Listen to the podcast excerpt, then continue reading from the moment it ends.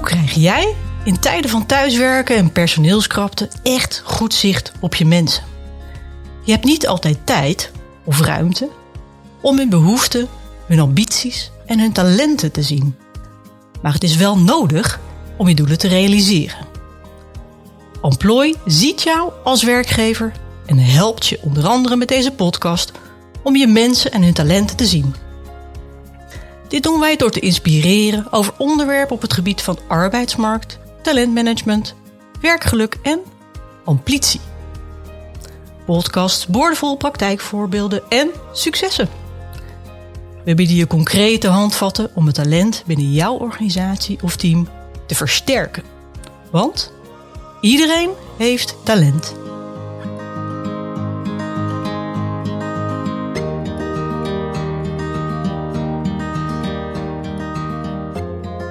Steeds meer werkgevers omarmen het mensgericht leiderschap als het antwoord op verzuim en personeelstekorten. En geef ze ongelijk. Een blijde medewerker is gezonder, productiever en levert betere prestaties. Samen met Nolos stappen wij daarom op de barricade en nodigen we jou uit om je aan te sluiten bij de menselijke revolutie. Welkom Sven Rikli van Nolost. Eh, de trouwe luisteraar heeft al eens kennis gemaakt met Nolost in aflevering 5. Wil je voor de overige luisteraars kort vertellen over Nolost en ook jezelf even voorstellen? Ja, zeker. Met, uh, met alle liefde. Um, ja, Nolost is uh, eh, 16 jaar geleden inmiddels opgericht. met als ambitie om Nederland mensgerichter te maken. Dus dat betekent dat we organisaties helpen in een mensgerichte cultuur, mensgericht leiderschap en ook die menselijke verbinding in de organisatie te versterken. Uh, bij de teams. Dus dat mensen echt verbonden zijn met de kernwaarden, met de identiteit van de organisatie, mm. met de doelen, met de waarden.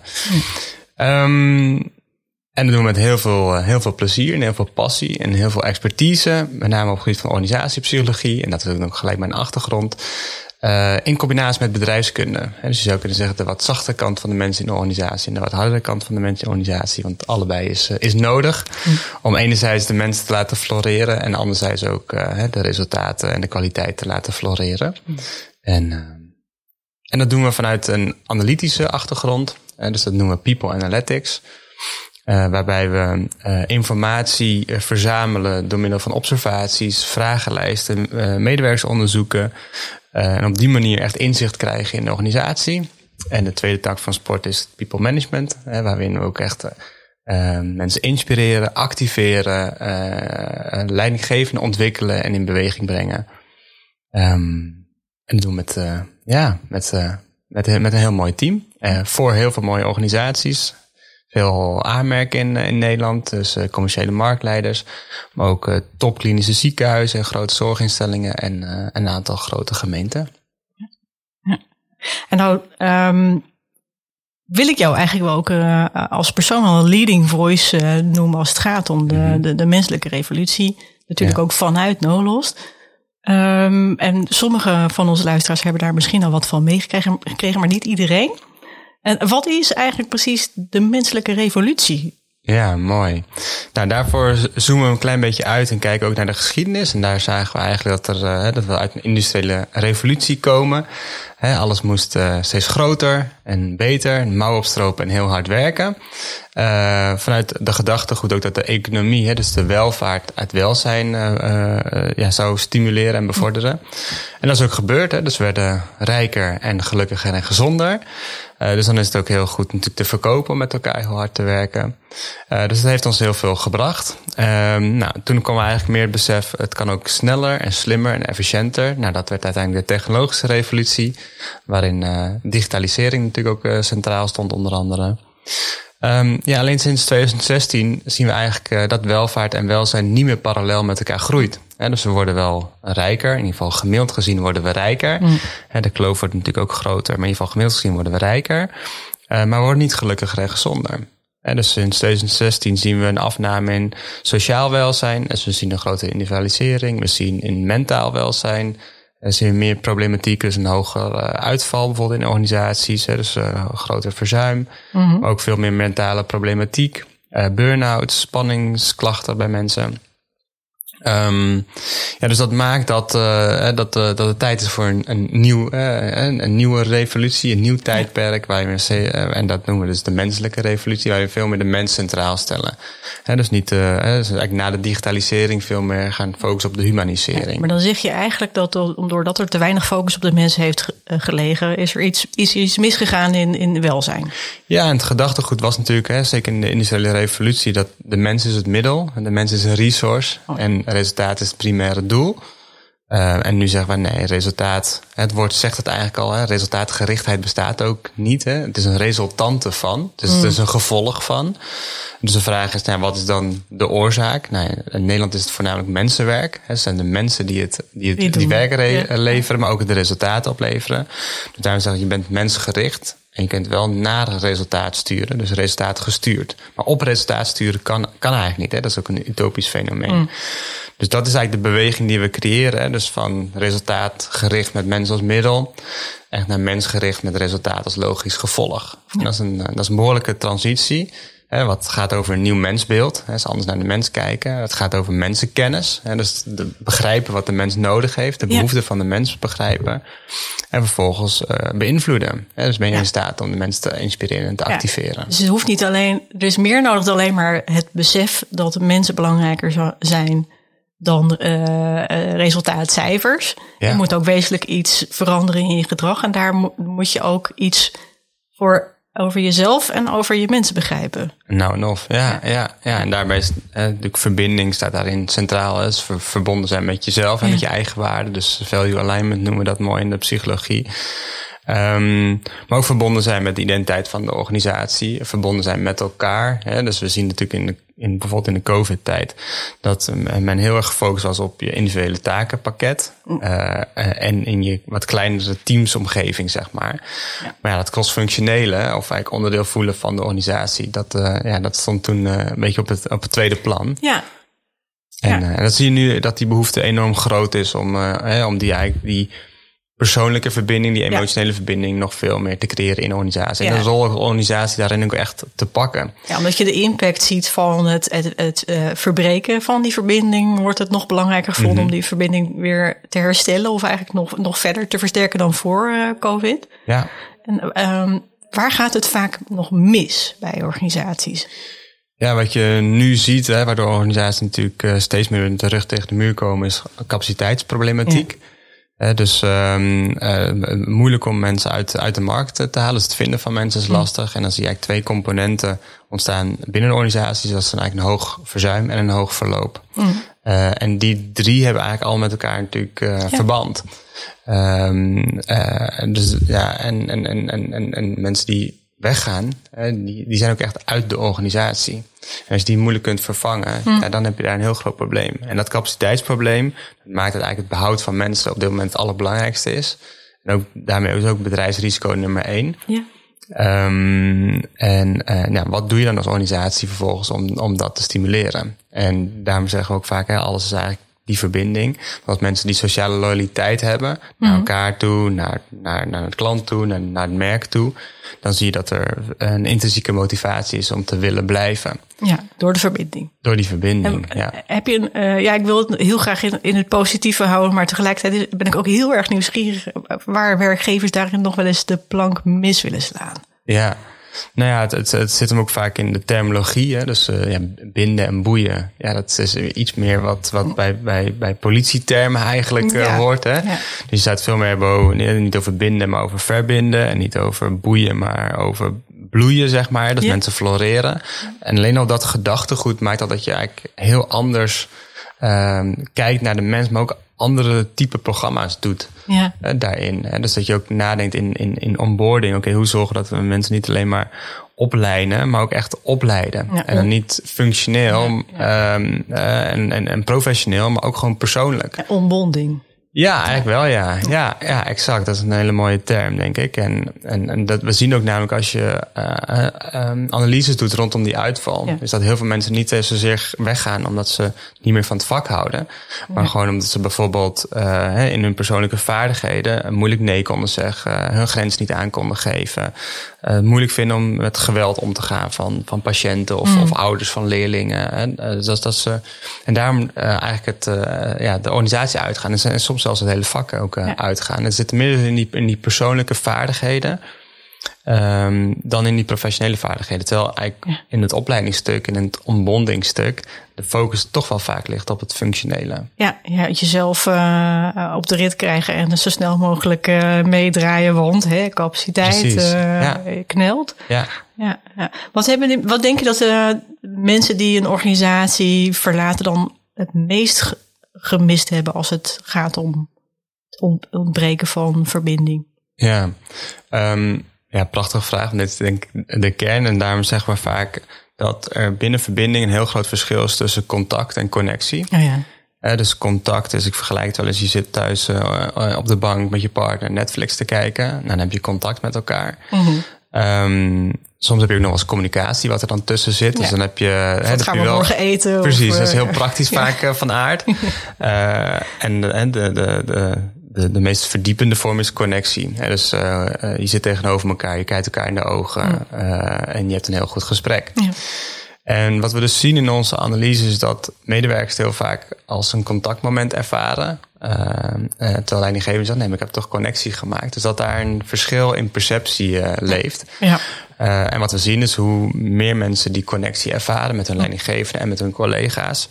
En uiteindelijk ook wel met, uh, met, met, met de eindgebruiker, om het zo te noemen. Dat kan een Ja. patiënt zijn, dat kan een passagier zijn, dat kan een, uh, een klant zijn. Um, hoe sterker die connectie is, uh, ja, hoe, hoe sociaal loyaler je bent zeg maar, naar hen en dus ook langer blijft. Ja. En, het, en het daardoor ook leuker wordt. Uiteindelijk, uiteindelijk is de kwaliteit van relatie staat centraal. En hoe hechter die is, Ja. hoe intiemer die is, hoe intenser die is, uh, hoe meer je genegen bent ook om, om te, te willen blijven. Ja. En vaak zit daar dus het verschil in. En zeker nu eh, met, de, met de hele schaarste organisaties groter worden, maar ook teams groter worden, zien we dus dat de span of control toeneemt. Ja. En dat is op zich nog niet het grootste probleem, maar vaak is een afgeleid daarvan dat de span of connection ook toeneemt. Ja, eh, eh, ook beperkter tijd beschikbaar om met Mhm. elkaar eh, in contact te zijn. Ja. En dan, dan halen sommige onderwerpen gewoon de agenda of de to-do Ja. niet. Ja. Wat zijn, denk jij, de, de, de onderwerpen die vaker terug moeten komen in één op één gesprekken die nu niet, niet halen? Ja, nou in ieder geval zorgen dat de dialogen er überhaupt zijn. Ja. Dat is denk ik stap Ja. één. Dus ik vergelijk het wel eens met, uh, met, met de muziek. Het is niet de toon die de muziek maakt, maar de ruimte tussen de tonen. Um, hè, dus betekent dat we eigenlijk veel focus hebben op de toon. Dus dat zijn de, de, de taken. Hè. Dus je gaat van meeting naar meeting naar meeting naar meeting. Uh, nou, dan heb je heel veel geluid. Uh, maar eigenlijk gewoon herrie, want het is, er zit geen hè, mooie cadans in. Dus wat je wil is die ruimte creëren. En in die Oh ja. ruimte zit reflectie, in die ruimte zit even stilstaan. Oh ja. In die ruimte zit het goede gesprek. Uh, in die ruimte zit ook even herstel. In die ruimte zit training en ontwikkeling. Ja, En die ruimte, dat is ook cultuur. Hè, dus structuur zijn veel meer de tonen. Mhm. Um, en cultuur is die ruimte ertussen. En die wil je veel meer benutten. En je ziet als je die ruimte dus creëert, en dat kan door hem gewoon bijvoorbeeld aan het begin van de dag een half uur te blokken als leidinggevende en aan het einde van de dag. En wat je daar doet is het de- spontaan eigenlijk die ruimte gaan gebruiken. Dus net even dat gesprek met die collega die al een week lang even hè, van de leg is, of die net even die waardering nodig heeft, of een compliment of wat dan ook. Eh, zodat je gewoon voelt in de organisatie en in je eigen team wat er nodig is. Ja. Ehm, eh, ja, en dan de, hè, dus dat is signaleren en het creëren van die ruimte. En dan vervolgens is het, zijn de juiste vragen eh, Mm. te stellen. En die zijn dus vaak ook persoonlijk van aard. Dus het gaat over de, niet over de medewerker, eigenlijk maar over de mens achter de medewerker. Eh, we weten dat ongeveer 80% van de inzetbaarheid verklaard wordt door die menselijke Ja. eh, context. Ja. Ja, het is interessant wat je zegt. Eigenlijk twee dingen waar ik wel eens eh, wa- wat eh, op wil zeggen is... eh, wat ik heel vaak zie in organisaties dat... En zeker als er capaciteitstekort is, dat het creëren van dit, de ruimtes ertussen... eh, dat daar eigenlijk niet eh, genoeg ruimte voor gevoeld wordt. Ja. Eh, zowel bij eh, medewerkers die, eh, eh, die het uitvoerende werk doen, als wel de, Mhm. voor de leidinggevende. Want die ook denken, ik moet dit en dit en dit en dat en dat en dat, en dat, dat allemaal af Ja. hebben. Want anders, nou ja, dan hebben, eh, heeft dat consequenties. Dus eh, dan maar even geen adempauze. En eh, we rammen wel even door en dan is het op een gegeven moment zes uur en dan ga ik naar huis. Ja. dat, dat, zit het daar ook bij organisaties die jullie spreken, dat de, dat de uh, behoefte aan productiviteit en efficiëntie die, die, die mm ruimtes in de weg zit? Ja, kijk, uiteindelijk gaat het om wat is het uh, primaire einddoel waar je mensen op waardeert of, of, of, of uh, afstraft. Hè? Ja. Uh, als het puur op KPI's ligt, hè, dat wat hardere component als ja. productiviteit, klanttevredenheid, ja, dan wordt daar natuurlijk uiteindelijk prioriteit aangegeven. Ja. Maar als je daar iets naast zet, hè, dus je zegt, we hebben de key performance indicators, maar we hebben ook de key people indicators bijvoorbeeld. dus je zet daar echt doelen op en het gaat over bijvoorbeeld ENPS-doelen of engagement-doelen. Of, hè, dus die veel meer gaan over het menselijke aspect. Kun je, dan maak je ze even zwaar. Kun je zeggen wat ENPS-doelen zijn? Um, ja, dus uiteindelijk gaat dat over. Maak je van je medewerkers ook echt ambassadeurs. Oh ja. ja. Um, uh, engagement gaat over. Uh, uh, ja, doen mensen wat ze leuk vinden. Doen mensen waar ze goed in zijn. zitten ze in de flow. Um, vaak stellen wij ook het liefst ook de vraag: voelt iemand zich goed als mens? Mm. Want uiteindelijk, als daar problematiek ontstaat, dan zie je dat, dat, dat, dat de mens dat ook meeneemt naar de werkvloer, logischerwijs. Want het is niet dat je een medewerkersjas aandoet en dan opeens een andere persoon bent. Nee. Uh, dus hoe gaat het met de, met, met, uh, met de mens? Mm Um, ja, en uiteindelijk ook die verbinding uh, binnen het team. Hè? Uh, ervaar je verbinding met het uh, team, ervaar je verbinding met je leidinggevende, ervaar je verbinding met de waarden en doelen van de organisatie. Ja. Nou, en daar kun je dus ook gewoon um, kwantitatieve resultaten uithalen en, en dus ook op sturen. En dus daarmee ja. wordt het meetbaar, maar ook stuurbaar. Mm. Ja.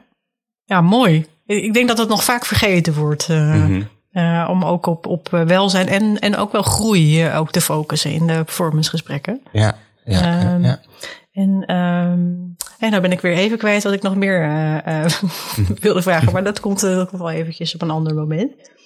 Um, als je het hebt over wat er moet veranderen, ja, dat, nou, dat, is, dat is wel duidelijk. Maar wat is er eigenlijk wat is er voor nodig?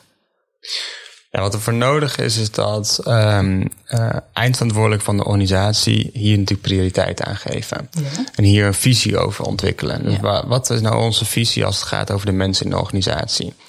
En um, wat je ziet is als je een stukje uitzoomt, is dat veel organisaties natuurlijk in structuur enorm veranderd zijn, groter zijn geworden bijvoorbeeld.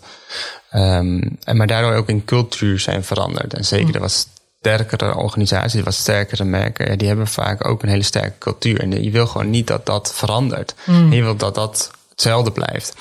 Uh, dus daar moet je daar een visie over ontwikkelen. Wat is dan onze cultuur? Waar staan we voor? Wat zijn onze kernwaarden? Dus dat is echt het, die strategische kapstok. Ja. En dan is het afgeleid, oké, okay, hoe vinden wij dan dat onze leidinggevende, uh, ja. Um, uh, ja, welke vaardigheden zij moeten hebben bijvoorbeeld.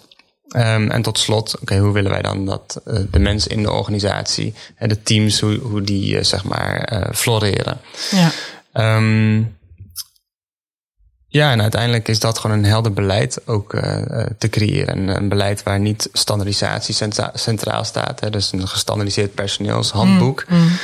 Um, maar dat je veel meer gaat kijken naar personaliseren dus hoe kunnen we in die polarisatie heeft plaatsgevonden, dus al die individuele verschillen in de organisatie, want dat is mhm. veel groter dan dat het vroeger was. En vroeger ging je naar de, in de industriële revolutie, naar de lopende band.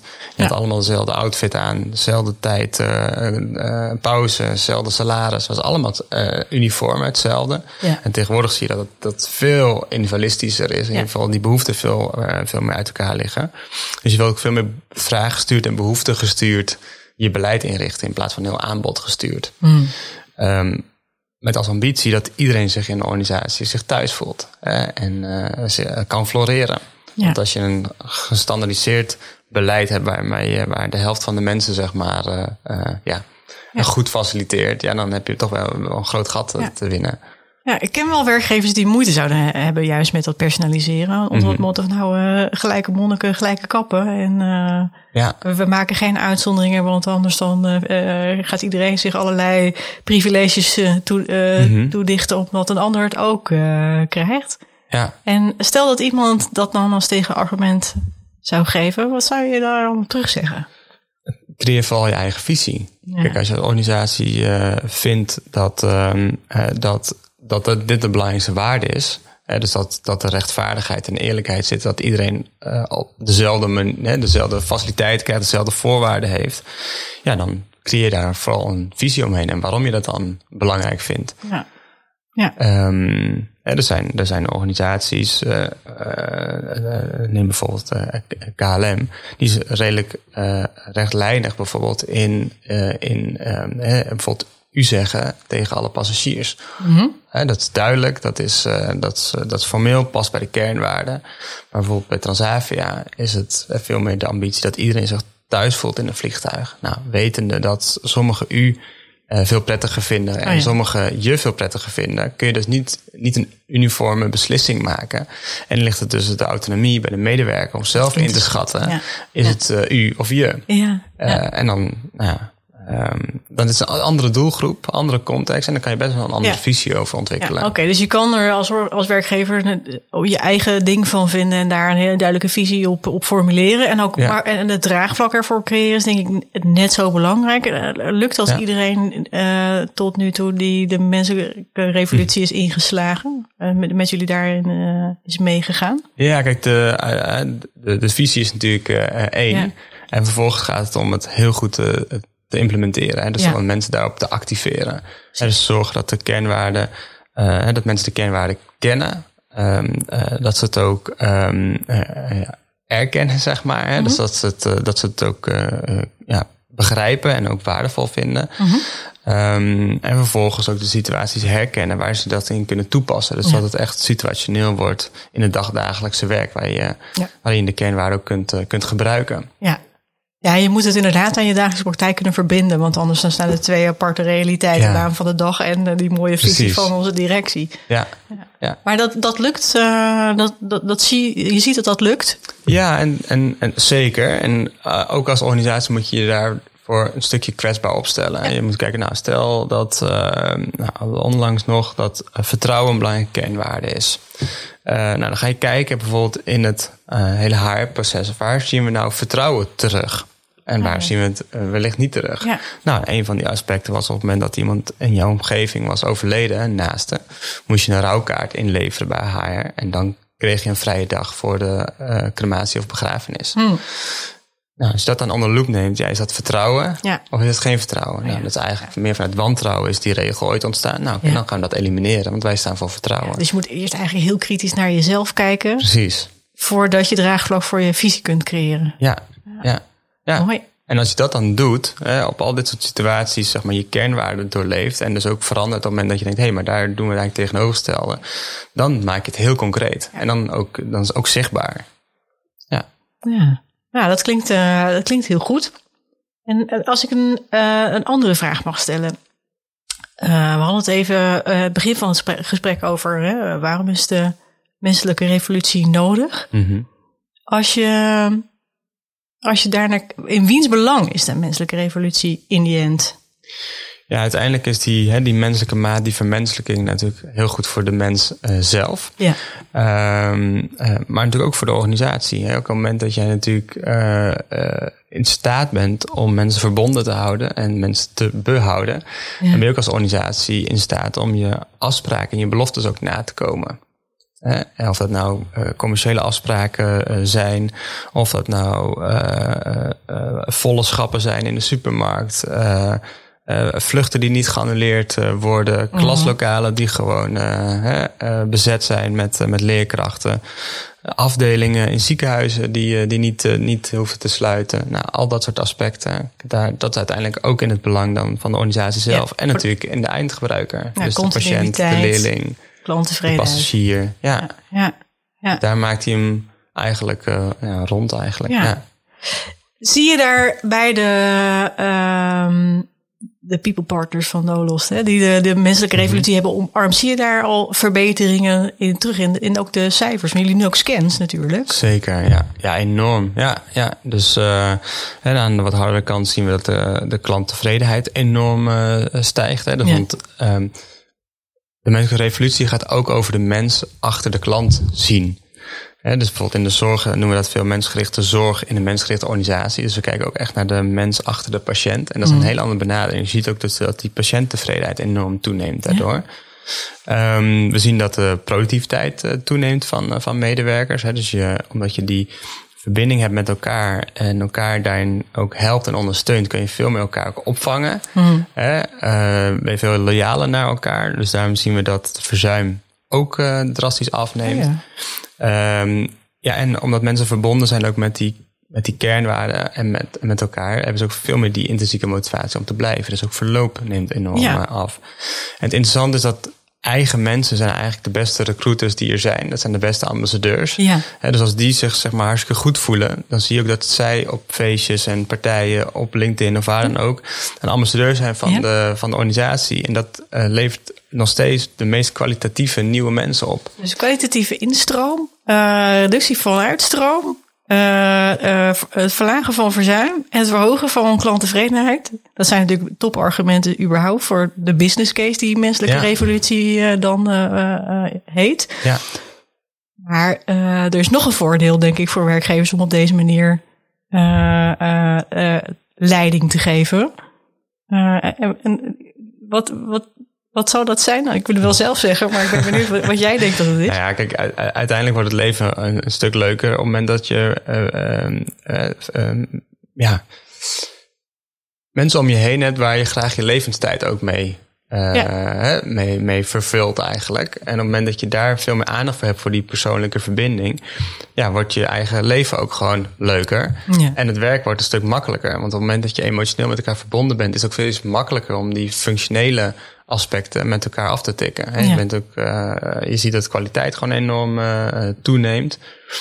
Um, ja, dat is, dat is, uh, dat is eigenlijk uh, de kern. Maar ik ben benieuwd ja, wat nou, jij in de praktijk ik, dan, ik denk dan dat, dat, ervaart. Dat het zeker je werk leuker maakt om op die, op die manier met, met mensen om te gaan. Mm -hmm. en nou, ik weet niet of ik het beste voorbeeld ben, omdat ik eigenlijk, eigenlijk voordat ik uh, leidinggevende werd, uh, altijd al ook op die manier uh, door mijn leidinggevende werd behandeld. Ja, en dat ja. eigenlijk vanzelf ook ben gaan doen toen ik dat zelf werd. Ja. en het was eigenlijk spannend, werd toen er heel veel druk gelegd werd op capaciteit en productiviteit. En daar werd het, daar, daar ging het soms een beetje wringen. Ja. en ik merkte dat de, de, de, ja, de, de, de turn naar in leiderschap, wat dat betreft, van harte welkom was, die we samen met Nodos uh, hebben uh, gemaakt.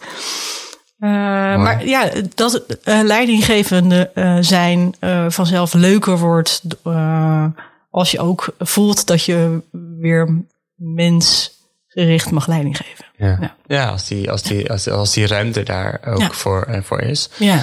Kijk, het, het mooie is gewoon de, de, de bewustwording dat op het moment dat je uh, uh, leiding geeft aan mensen, dat jouw hoofdvak is de mens. Ja. Uh, is, het, is, het, is, het, is, het, is het begrijpen wat die mens echt nodig heeft en dus ook inderdaad die mensen op een positieve manier beïnvloeden. Dat is je hoofdvak. Dus je moet echt van mensen houden. Ja. En dat is prima dat dat ontstaan is vanuit eerst een soort ja, vakexpertise. Mm -hmm. Maar het is echt een ander vak. Ja. En dat, uh, dat weten we natuurlijk uh, in de organisatiepsychologie, waar dit dus centraal staat, maar al te goed. Mm. Ja.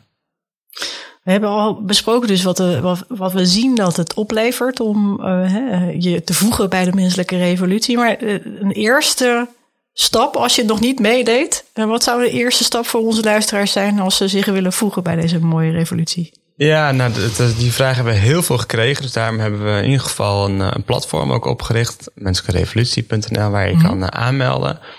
Um, en wat we daar doen is uh, symposia organiseren, ronde tafels, bedrijfsbezoeken. Om echt een, een, kijk in de keuken te krijgen van organisaties die al enorm mensgericht zijn, bijvoorbeeld. Um, dus het belangrijkste wat we daar doen is kennis en mensen aan elkaar verbinden. Ja. om elkaar te verrijken met goede voorbeelden, maar ook gewoon herkenbare vraagstukken. Op een hele integere manier dat met elkaar bespreken. Ja. Um, en die collectieve intelligentie dus te benutten. Um, ja, daarnaast uh, één keer per week uh, komt er wel een publicatie uh, online over een bepaald thema via LinkedIn. om, om op die manier kennis te delen en te inspireren. Um, ja, en ga gewoon vooral ook binnen je eigen organisatie, binnen het directieteam, dit gesprek eens aan. Uh, zet, dit, zet dit onderwerp uh, uh, vooraan in de agenda. Ja. en kijk hoe gaat het met de mensen in onze organisatie. Ja, dat lijkt me een heel, uh, heel mooie e-, eerste stap, uh, inderdaad. Ik, uh, ik ga naar de afronding toe, mhm. Sven. We hebben een prachtig gesprek met elkaar, maar we zijn al, al bijna aan het einde van, de, van de uitzending toegekomen. Um, dankjewel hm, voor een mooi gesprek. Hm. ik, ik, hoop dat luisteraars er net zo van hebben genoten als ik. Um, en volgens mij hebben wij er um, vandaag best wel wat nieuwe medestanders bijgekregen. In elk geval onder de luisteraars. um, en uh, dat is goed nieuws uh, voor uh, in ieder geval de werkende mens. zullen we maar ja. zeggen. En ook voor, voor hun werkgevers. Nou, laat deze be podcast, luisteraar, de bevestiging zijn van wat je diep van binnen al voelde. op naar het einde van werkdruk, dankzij de mensgerichte hm. revolutie. En wil je weten wat Nolost of Employ kan doen voor jou om hierbij te helpen? Neem contact op. de informatie staat in de show notes. Wil je nou meer weten over het aantrekken, benutten en behouden van talent en wil je de wendbaarheid van jouw organisatie en je medewerkers vergroten? Kijk dan op www.employ.nl wat Employ voor jou kan betekenen je vindt daar onze diensten en trainingen, maar ook de datum van onze volgende podcast. Tot de volgende podcast!